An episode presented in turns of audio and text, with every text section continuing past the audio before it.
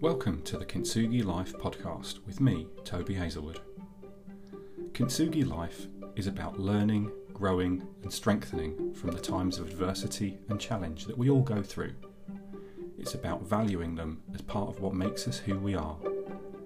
Right now, let's get into the content.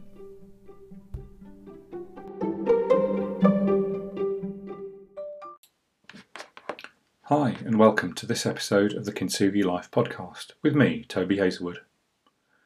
In this episode, I want to talk about um, some truths I believe I've learned about relationships going through life, things that I was reminded of in a recent exchange with my oldest daughter.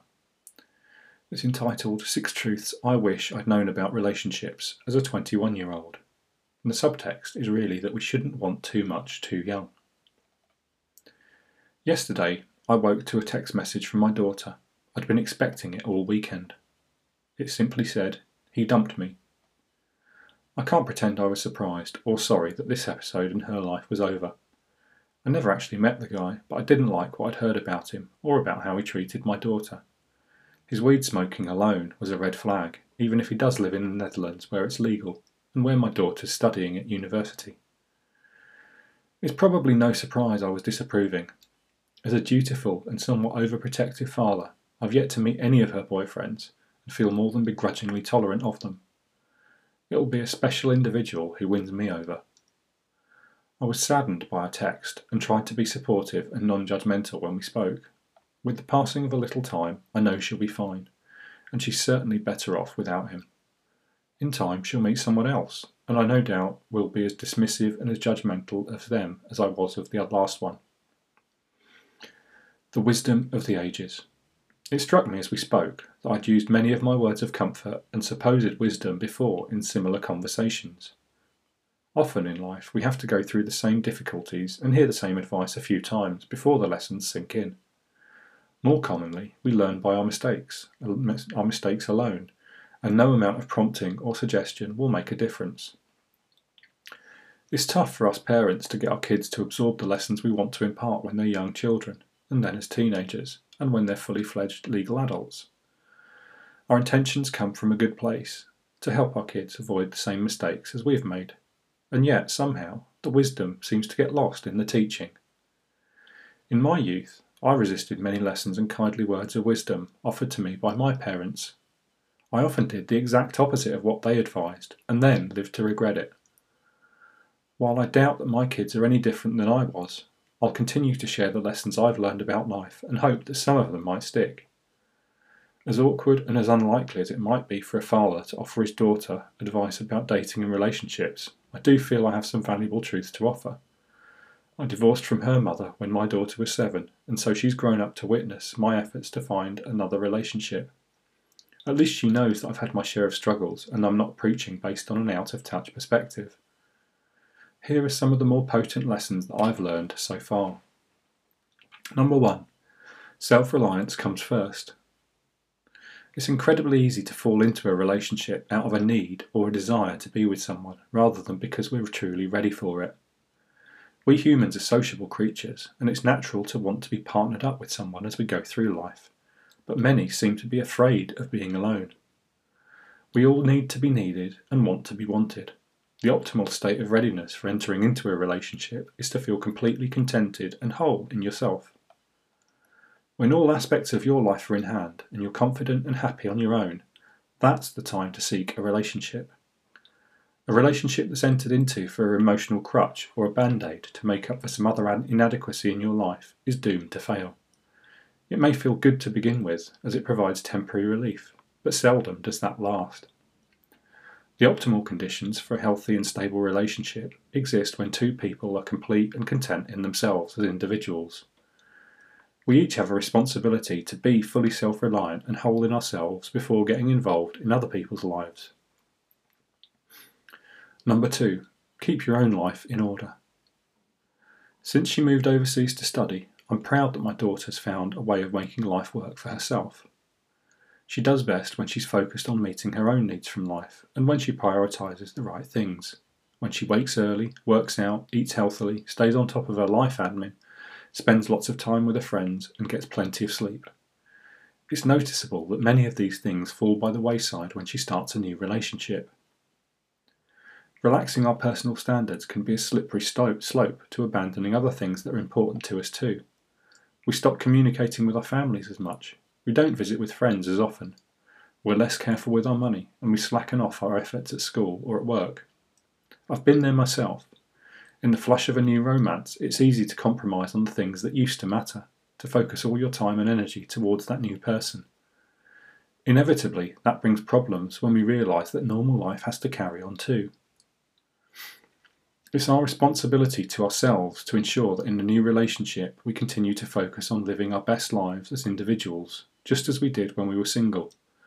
To relax personal standards or lose sight of the things we used to prioritise will undermine and weaken the relationship. It will also make us unhappy in ourselves if we don't keep our own lives together. Be wary of wanting too much too young. I was still only 23 when I met and married my daughter's mother. Our relationship was formed on the basis of the pregnancy, and while we were together for a few years and had another daughter together, that relationship didn't last. I wouldn't have done things differently if I could have my time over. You have to say that as a parent, after all. I love that I'm still a relatively sprightly 45 years of age now that my daughter's 21. We enjoy many of the same hobbies and interests, and it's not impossible to find common ground in other aspects of life. But truth be told, we made life a good deal harder than it might have been when we chose to have kids so early in life and without any forward planning. It put enormous strain on my relationship with her mum when we'd only been together for a few months. It put me on the back foot financially from the very beginning of my career. I've always felt tremendous pressure to provide for my kids, and while I've done this willingly, it's undoubtedly prevented me from taking certain risks and opportunities in my life and in my career. I've been keen to encourage my daughter that her early 20s should be preserved for experimenting with career options, living in different places, and fundamentally being selfish, figuring out what she wants to do and where before finding someone to settle down with. 4. Don't confuse attraction or lust with love. When I finally felt ready to date again after divorce, online dating was becoming the norm. It seemed appealing to me as I lacked time to devote to dating as a part time single dad. I also had zero confidence or appetite to be hanging around bars and supermarkets trying to find the one. I remember the excitement that came with flirtation and online dating. It was a welcome boost to the ego when someone showed an interest in me, and there were many occasions when I ended up meeting and then dating someone who was obviously unsuitable as a long term match merely because it felt good to be wanted. I see my daughter making the same mistakes from time to time, settling for guys who undoubtedly have lots going for them, but who are plainly not right for her in one way or another, merely because they've shown her a little attention. I know I'm not objective, but she's smart, beautiful, and engaging company. It's upsetting when she settles for guys who've treated her dismissively or cruelly, having won her affection by dangling a little attention. We all need companionship and deserve to be appreciated and desired, but we must protect ourselves from hurt by not being too easily swayed by flattery or flirtation. It's down to us each to hold true to our standards, to hold out for the traits that a match should have and the character they should demonstrate. Don't be swayed by lust or surface level attraction at the expense of protecting your own interests. Number five, don't rush to commit. I was the king of making long term plans within the first couple of months of a new relationship, and then living to regret it. In the flashes of new romance, I'd buy us tickets to concerts and music festivals that were far off in the future, only to have broken up by the time the event came around. It meant having to miss the events or awkwardly going together as friends, which never worked well. In some cases, I invited girlfriends on family holidays and booked flights for them, only for the relationship to have fallen apart long before the vacation came around. I've seen my daughter exhibit the same trait. She's planned trips home to the UK with boyfriends, only for things to fall apart before or during the visit. She's loyal and enthusiastic, and I'd hate for her to lose her, lose her sense of optimism, but it belies a tendency to commit to things too early. It takes time to find the right person and for a new relationship to demonstrate the potential for long term survival. It took eight months after my first date with my second and final wife before we labelled ourselves a couple. It was a year after that before we were confident enough to meet each other's kids, because she'd been married before as well. There's no way to bypass the time it takes for a relationship to flourish, but that shouldn't be considered a negative. Take the time to meet different people and enjoy the process of finding the one. Be discerning, protect your interests, and don't settle. Don't make life more difficult by convincing yourself that each person you meet is your future life partner. Don't fill your calendar with mutual plans until you've both convinced yourselves it has long term prospects. You've got time, number six. It all comes down to this. You've got way more time than you think to have you have You've got way more time than you think you have to achieve everything you want from life. That includes finding someone to settle down with. There are outliers to the theory.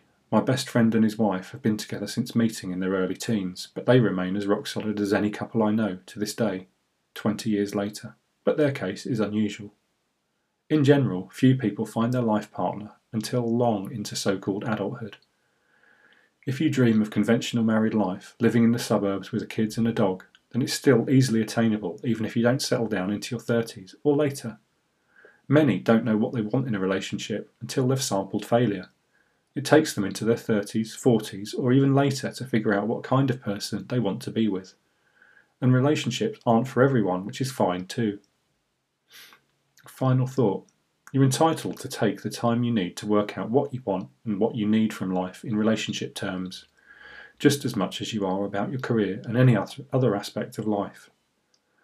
There's no fixed schedule and no pressure from anywhere other than yourself to make it happen at any particular pace. There is no need to rush. My advice to my daughter and anyone else is to focus first and foremost on being the best person you can be for you and for you alone. When you're contented, self reliant, and self sufficient, you'll be better placed to play a role in a healthy and mutually fulfilling relationship. And that's the best way to make a long term relationship that serves you throughout your life. I hope you found that useful, and I hope you'll consider it if you're in the process of searching for a relationship, or even if you're happily in a relationship, you know, maybe you can affirm some of those ideas. And in the meantime, until next time, this is Toby Hazlewood from Kintsugi Life saying goodbye.